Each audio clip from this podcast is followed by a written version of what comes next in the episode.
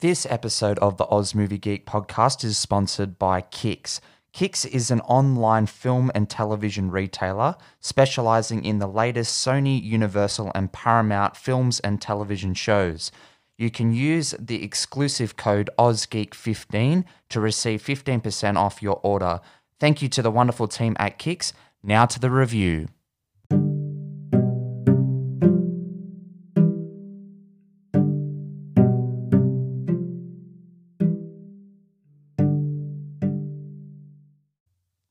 And welcome to the latest episode in the Oz Movie Geek podcast. I'm your host, Pato, and today I'll be covering Marvel's latest entry, and that is Black Panther Wakanda Forever, uh, a film that I guess has had one of the most difficult productions in recent years. Uh, just due to the fact that uh, the star of the first film, the Black Panther himself, T'Challa, played by the late great Chadwick Boseman, did pass away in 2020. Uh, and this film was already in pre production. It hadn't started principal photography yet, but I would say that it was on the verge of doing so, uh, as these films do take a fair bit of time to put together. Uh, once we have principal photography, we have post production as well, which sees, you know, all the wonderful CGI work that goes into these films. And yeah, Chadwick Boseman um, was uh, battling colon cancer. Uh, and yeah, unfortunately, uh, did pass away, which is very, very sad. Uh, he was only 43 years old and only had the one solo outing as the Black Panther. So, very disappointing. Um, and I can't imagine the stress that the crew behind the scenes went through. Now, we have more traditional um, problems in a lot of films, like what the Flash movie is going through at the moment due to the legal troubles of its star, Ezra Miller. Uh, but I guess this is more trouble behind the scenes that we're not really used to. Very rarely do you see an actor um, at such a high caliber pass away so suddenly. Uh, I guess the most recent example prior to this would have been um, Star Wars The Last Jedi, um, which had finished principal photography with uh, Carrie Fisher, but unfortunately she did pass away. So because she did pass, um, we only got a handful of scenes of her in Rise of Skywalker, which was used from um, you know archive footage, uh, and then even before that, we had uh, Furious Seven, the seventh Fast and the Furious film uh, in in twenty uh, 14, we saw the passing of Paul Walker, and that film was near completion uh, when Paul Walker did pass away. So they used his um, brothers, who do look very similar to him, to fill in some close up shots uh, so they could retire the character respectfully. But I guess with this film, uh, as it wasn't under uh, production already, I guess it had to just go, you know, like a, undergo a lot of. Um, you know, uh, uh, changes to the story itself. And uh, director Ryan Coogler took on the writing um, uh, uh, of this film. I guess he was the story and screenplay writer, uh, and did bring in the talents of Joe Robert Cole to co-write this story with him, who was also a writer on the first film. Uh, and yeah, he, um, well, both of them have done such a good job of being able to mold a story, so it does feel like a natural uh, succession of the events uh, that we've seen Black Panther in up until this point. Uh, and I really did appreciate, um, I guess, what they've been able to go through to get this film out. Now, I've had my trials and tribulations with the Marvel franchise in recent years. Uh, I have expressed those angers and concerns um, over the last yeah a couple of years. So I, I am not in uh, I guess the the favor of Marvel at the moment. I, have been quite frustrated with a lot of their output recently, especially in this Phase Four period. But that's not to say I haven't enjoyed things in there. There's definitely been some bright spots. I quite enjoyed Shang-Chi.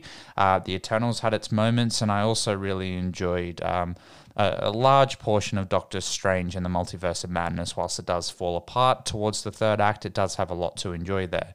Uh, and No Way Home was a lot of fun. Uh, it, it's just been some of the TV output. Moon Knight was a flat line for me. Uh, She-Hulk which I'll get into. That will be the second half of this discussion. We'll be recapping She Hulk Attorney at Law, and Thor Love and Thunder, which is the other film that I didn't really enjoy too much. So we'll get into all of that. Um, but yeah, I just wanted to address the fact that this film uh, would have been, you know, a, a very treacher- treacherous um, process, I guess, to get it out the door. So appreciate the work that Marvel have gone through to get there, um, and the fact that the film did turn out um, to be quite enjoyable. I, I, didn't love this film, but I definitely didn't hate it. So that's that. Uh, let's get stuck into this one. So take it away, trailer.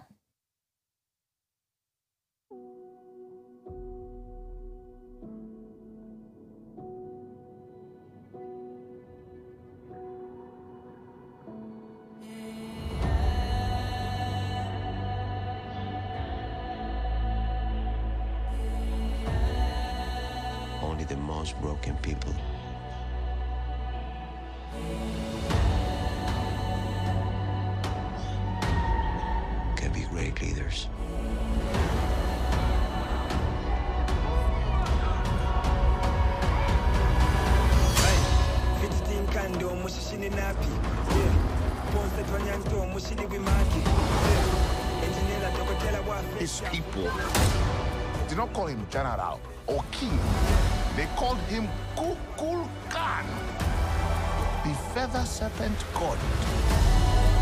Killing him will risk eternal war. He's coming for the surface world.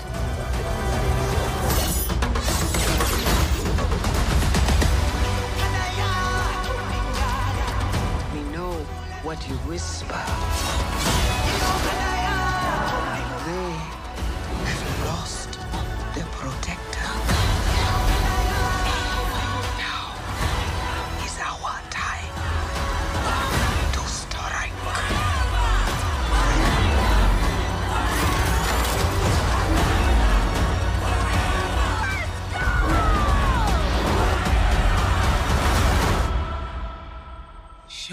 Them who we are.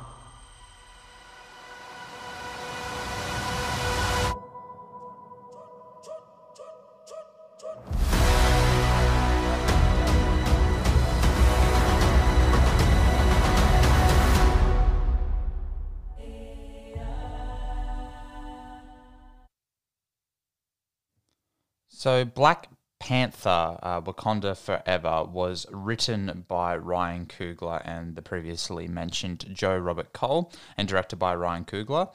Uh, the film stars Letitia Wright, Lupita Nyong'o, uh, Danai Gurira, uh, Winston Duke, Angela Bassett, um, as well as our film's villain, uh, Tenoch Huerta, I hope that's how you say it, as Namor. Uh, Martin Freeman is there as well. We also have Dominique Thorne, uh, playing the role of Riri or Riri, um, and she essentially is the Ironheart character. Um, we also have, uh, you know, a few others. We'll say there's a, there's a big cast here, and I won't go through them all. Um, the film follows um, as the people of Wakanda fight to protect their home.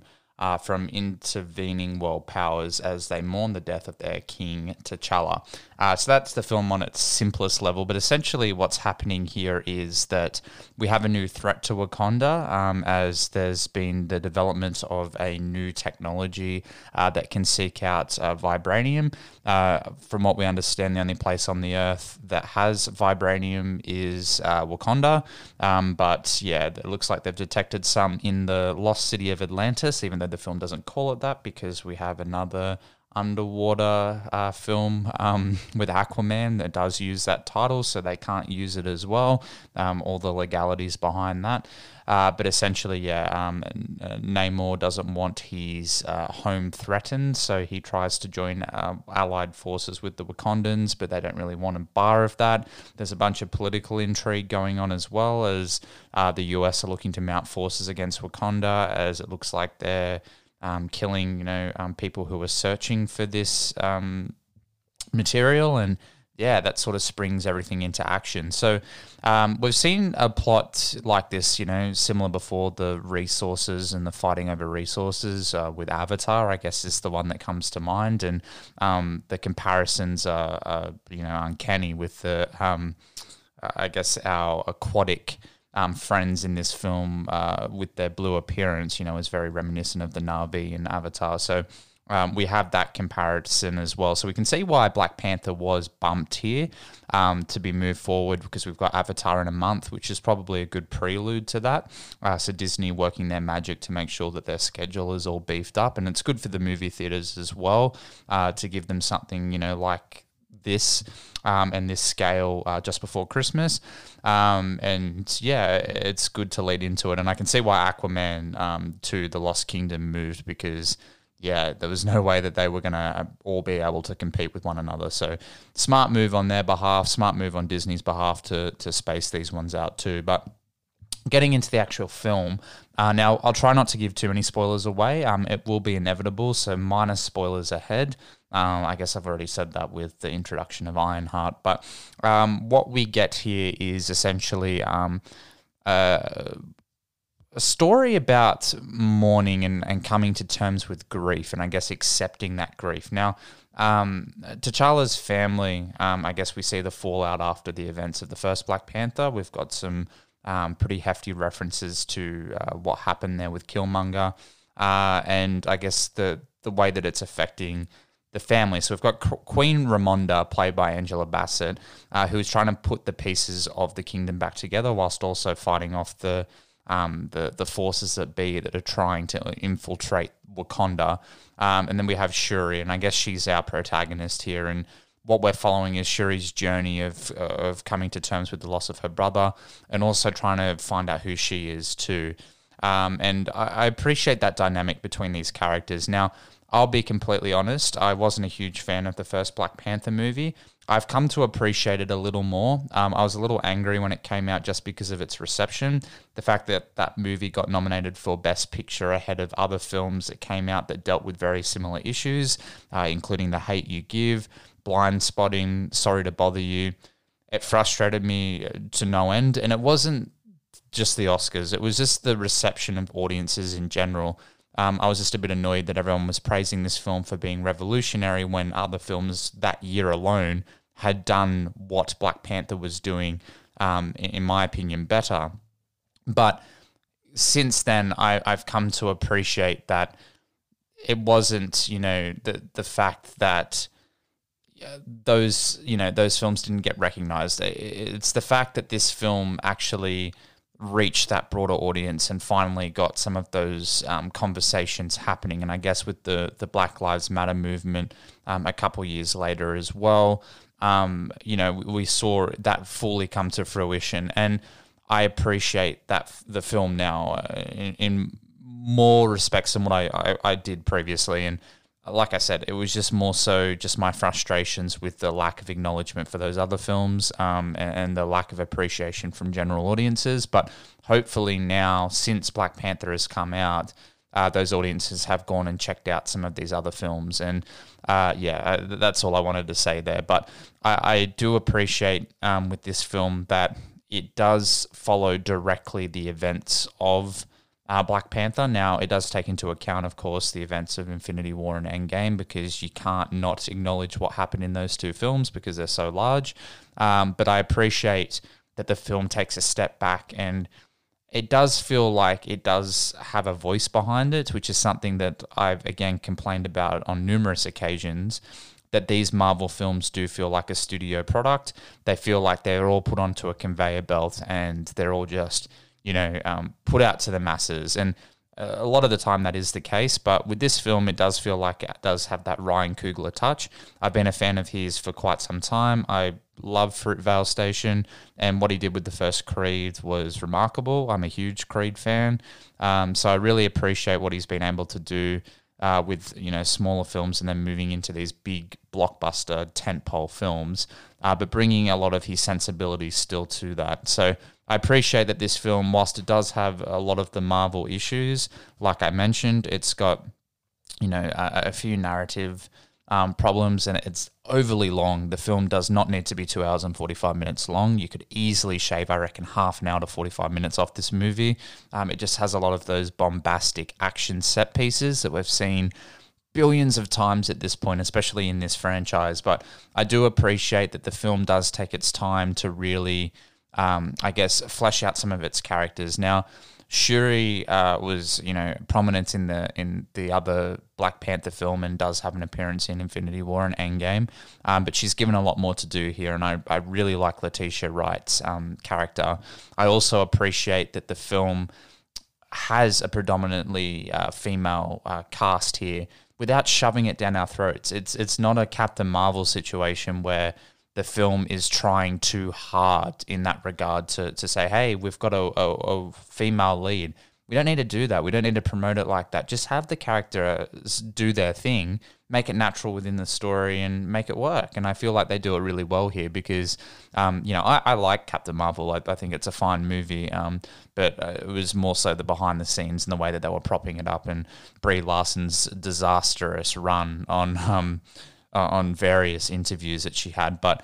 Uh, going back to Black Panther Wakanda Forever, uh, the film definitely does uh, focus on these characters, and there's some fantastic performances here.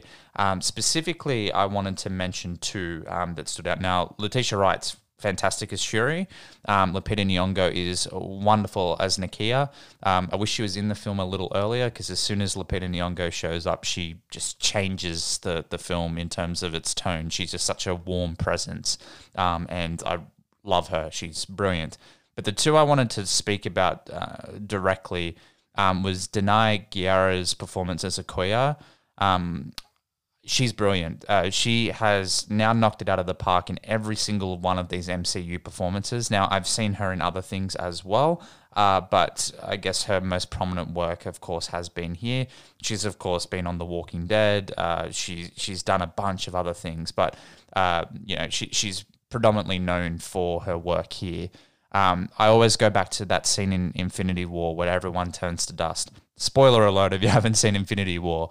Uh, but when Black Panther T'Challa turns to dust, and then it cuts to her reaction afterwards, and she is just legitimately terrified and and is lost, and she's just like sobbing and hyperventilating at the same time. Even thinking about it just like gets me worked up because her reaction. Everyone else is doing the stoic superhero thing. You know, you've got Captain America like looking directly in the camera with like this like squinty eyed look.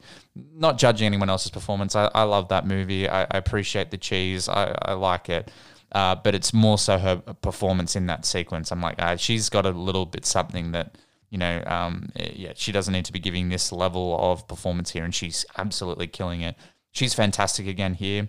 Um, there is a fantastic sequence between her and Ramonda, played by Queen Ramonda, played by Angela Bassett, uh, where the two of them are going toe to toe as um, Okoye has um, missed her assignment essentially, and the two of them just go toe to toe on screen in one of the best acted scenes of the year. And that's funny me talking about this in a Marvel movie, but my goodness, uh, Angela Bassett. Ah, she's brilliant here. She is absolutely brilliant, and I would be shocked if she doesn't get nominated for an Oscar um, for her performance here because she is just stunning. She she's fantastic um, this sequence in particular, I can just already see it playing. There's just no music, and it's just dialogue between the two of them. And I'm like, oh my goodness, this is this is out of this world. This is far better than what I was expecting here, and that goes to Ryan Coogler's direction too. But credit where cr- credit's due. Uh, Danai Gurira and Angela Bassett are just wonderful, uh, wonderful performances from both of them. Um, but the supporting cast, like I mentioned, are actually really strong here too. But special shout out to those two because they they just kill it. Um, but Winston Duke um, was probably a, a, bit of a scene stealer for many. A lot of the humor here didn't work for me, but um, I, a lot of laughs in the, the screening I went to, and a lot of them came from Mbaku's character. Uh, Winston Duke, of course, uh, love him. I think he's fantastic and he's good as this character. Um, but yeah, the human just didn't work for me. It just felt really flat. But I appreciate, you know, people are enjoying it, so I'm in the minority there. Um, and then we have um, Tenoch um, Huerta, I hope I'm saying that correctly, um, who plays Namor, um, our villain. I thought he was really good too. A lot of his dialogue is ADR, though, I noticed, um, especially a couple sequences on a beachfront. Uh, there's a conversation between Queen Ramonda and Namor on a beach, and all of his dialogue is clearly ADR.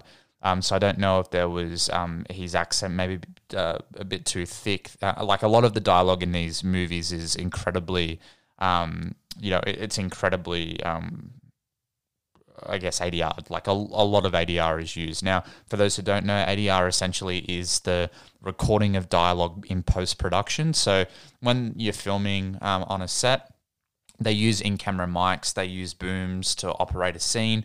Uh, but if there's you know a, a, lot of outside noise, sometimes the dialogue is hard to pick up, and because of the outside noise, it's hard to distinguish between outside noise um, and or you know diegetic your diegetic um, and non-diegetic um, sounds, going back all the way to English uh, year ten here. Um, but essentially, yeah, j- just um, recording dialogue in post production, um, and you know, nearly every single movie does this. Um, but I, yeah, it's not normally this noticeable. So I, I did notice it in a couple of sequences, specifically outside sequences. So I'm not sure if it was a particularly windy day. A lot of it would have been shot on a soundstage though, so I don't really know what the problem was. Um, but it, a lot of it was to do with Namor's uh, character. But I thought he was a really strong villain, um, and you know that's something that the MCU has struggled with. Um, but the Black Panther movies have now knocked it out of the park with both of their villains. Uh, Namor is nowhere near as strong as Killmonger, but um, I mean, it's Michael B. Jordan um, who is. But I really appreciated his character and I appreciate his arc as well. I also appreciate that he isn't killed off.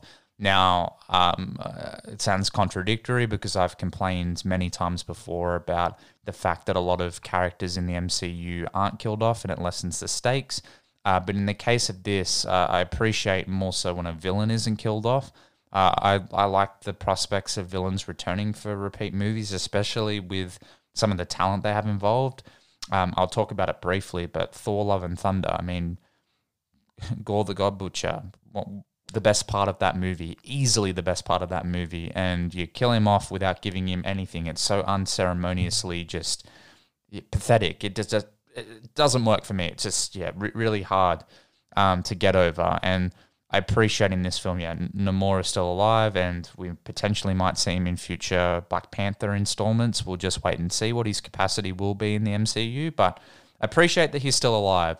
Um, but his whole story, I, I mean, it, it's pretty much he just wants to protect his people. Um, we get a bit of backstory um, as to why he hates humanity.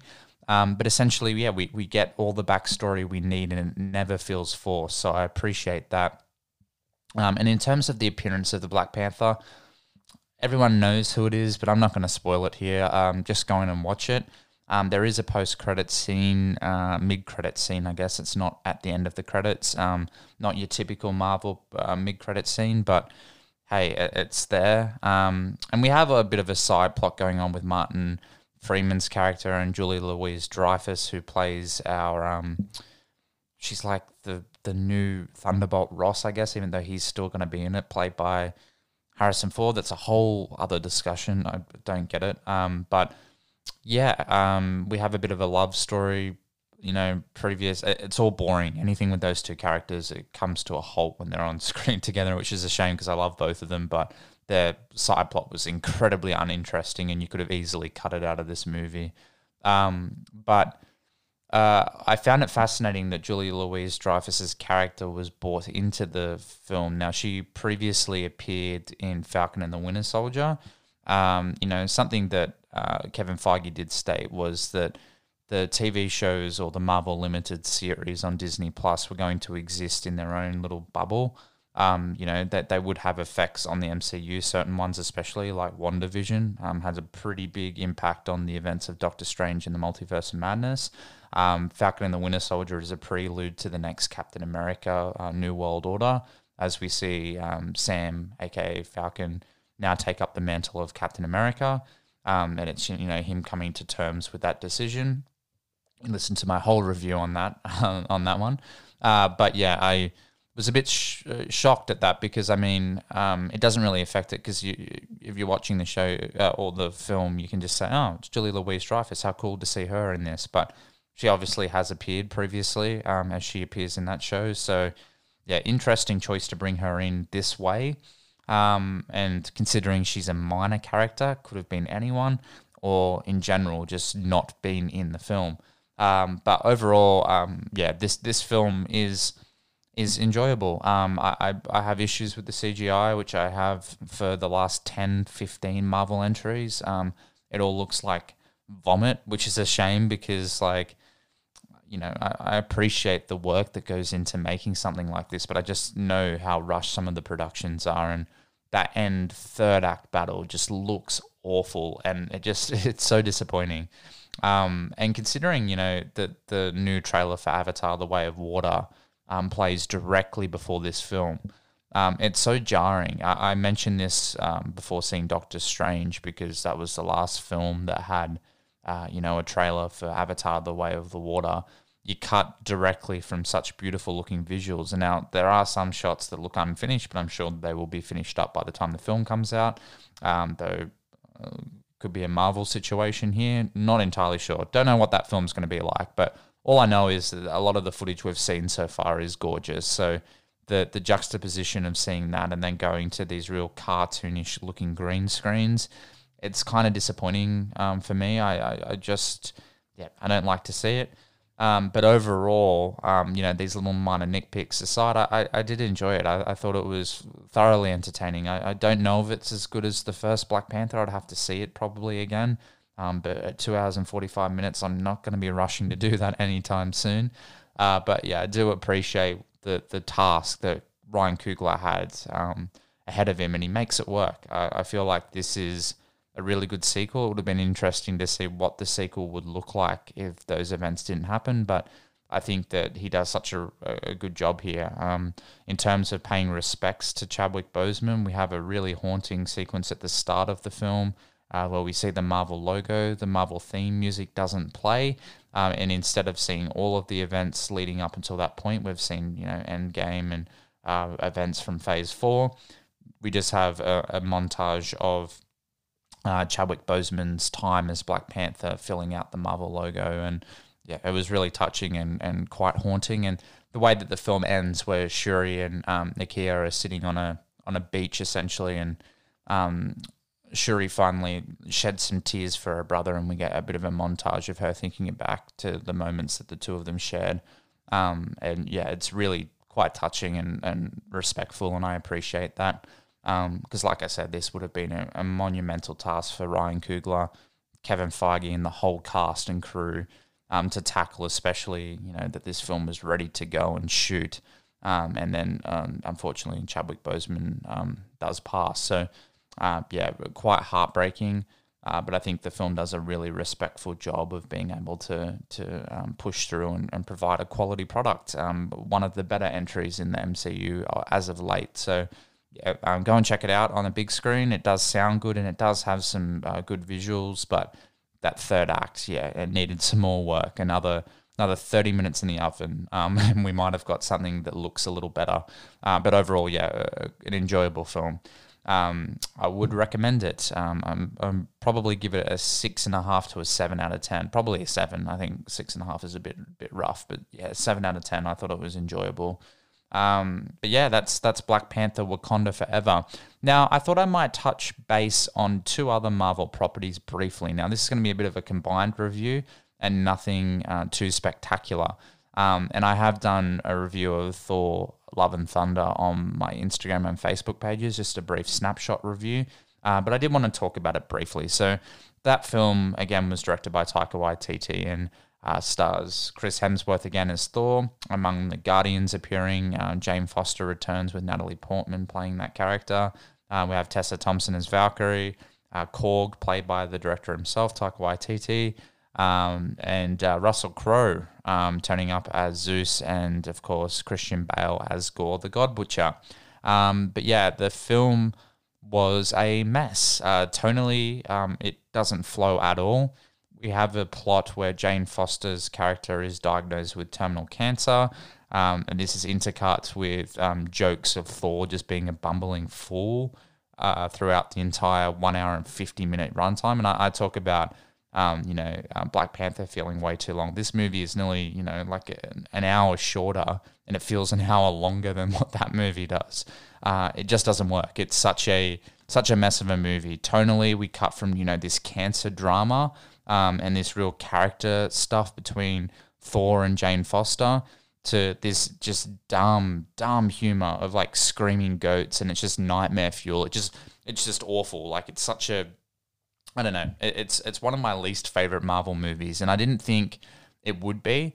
Um, even watching it, you know, I was sort of like sitting back and I was like, oh, this isn't what I thought it was going to be, but it, it's okay then the longer I thought on it, I was like, ah, this movie is a mess. Um, we have like a third act that's like straight out of a kids movie.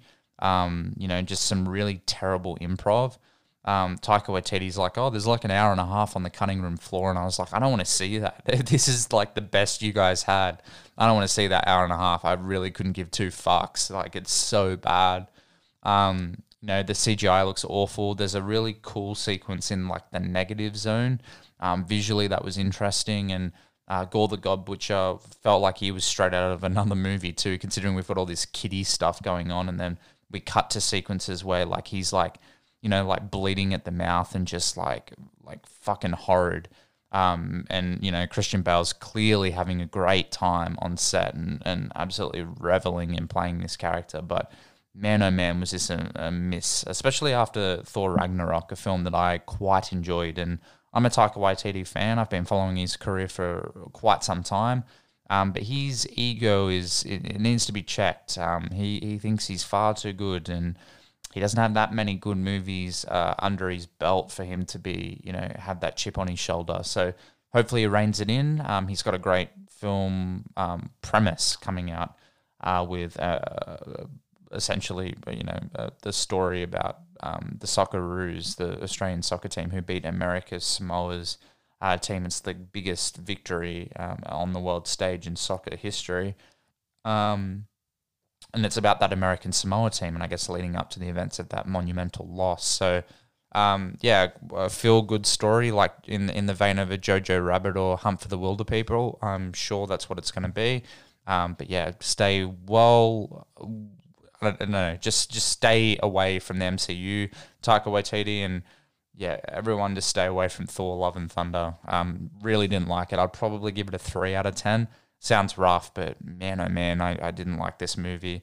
Um, and then next up, we have She Hulk, uh, Attorney at Law.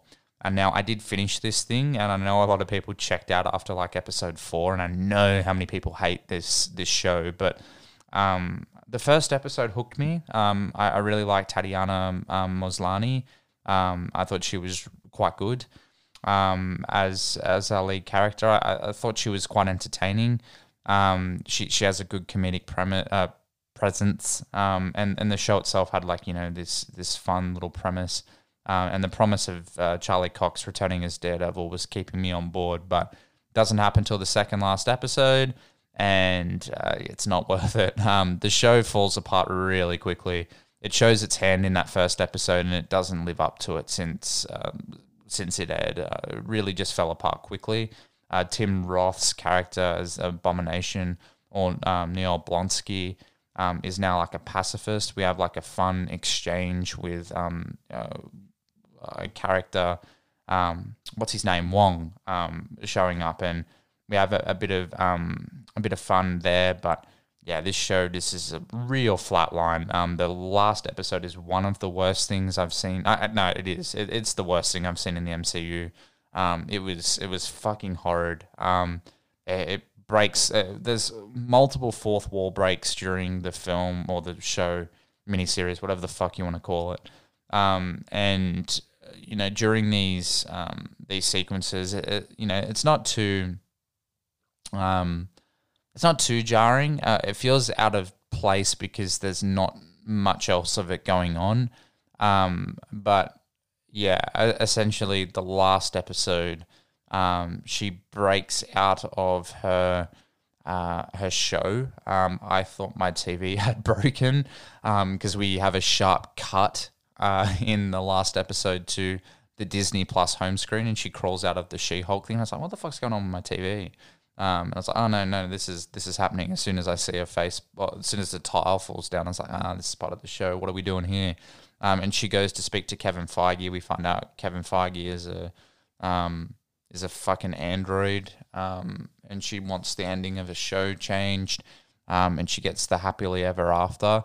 Um, you know, it could work. I'm sure if if the fourth wall stuff was you know more prominent during the episodes. Like, there's a good three episodes where nothing of that nature happens. Um, so yeah, I, I don't know. It falls apart for me um, real quickly. Uh, the lack of a real antagonist during the runtime of, of the, the show as well is is quite frustrating. Um, the CGI on her character looks fucking abysmal um, as well, and I, you know, like I appreciate that something like this has a lower budget than what Black Panther, Wakanda Forever, or Thor: Love and Thunder has, but you know those sh- films are struggling with CGI, so you can imagine what a much lower budget looks like.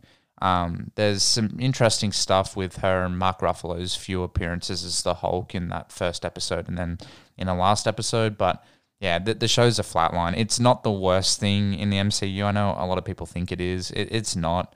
Um, I would actually say Thor 2 and um, Thor Love and Thunder are worse than what She Hulk is. Um, that's the honest truth. Uh, and I would even say, you know, um, in retrospectively looking back at Moon Knight and um, I haven't watched Ms. Marvel, so I don't really know what's going on there. I, I will watch it eventually, just haven't got around to it. But, um, you know, what happens in Moon Knight uh, and even retrospectively looking back at um, Falcon and the Winter Soldier, you know, that those shows are just so dull. Um, yeah, none of this Marvel TV stuff has really reached the heights of WandaVision for me, um, and just uh, you know a lesser extent. But I enjoyed Loki. Uh, but yeah, I, I don't know. They, these lesser Marvel properties are really noticeable when they're this this bad. Um, and I would say, yeah, Thor: Love and Thunder and She Hulk, uh, they don't get a recommend from me. I, I'd, I'd stay well clear of them. They're not worth your time. She Hulk isn't worth the hate. Um, I know a lot of people are just up in arms, which I don't really get. I, I don't know why you get so cranky about something like this. I mean, it is what it is. If you watch that first trailer, did you really think it was going to get any better? I mean, that that was the look. That was that was them trying to sell their product, and it looked that fucking bad. So, um, yeah, I, I, I don't think you need to to worry yourself with those, but definitely check out Wakanda Forever because it's a bit of fun and.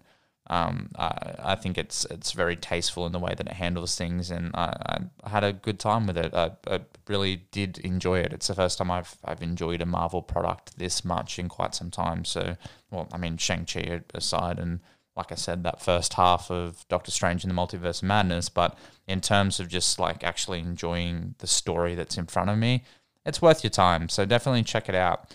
Um, and yeah, stay well clear of Thor 4 and She Hulk. They're not worth your time. Uh, but that brings this episode to a close, guys. Thank you again for listening. Uh, make sure you check out my other episodes. I did a Halloween hangover episode for Barbarian. Um, and yeah, I'm aiming to have these podcasts out to you more frequently. Uh, heading into Christmas, I guess we're slowing down a bit with some of the releases.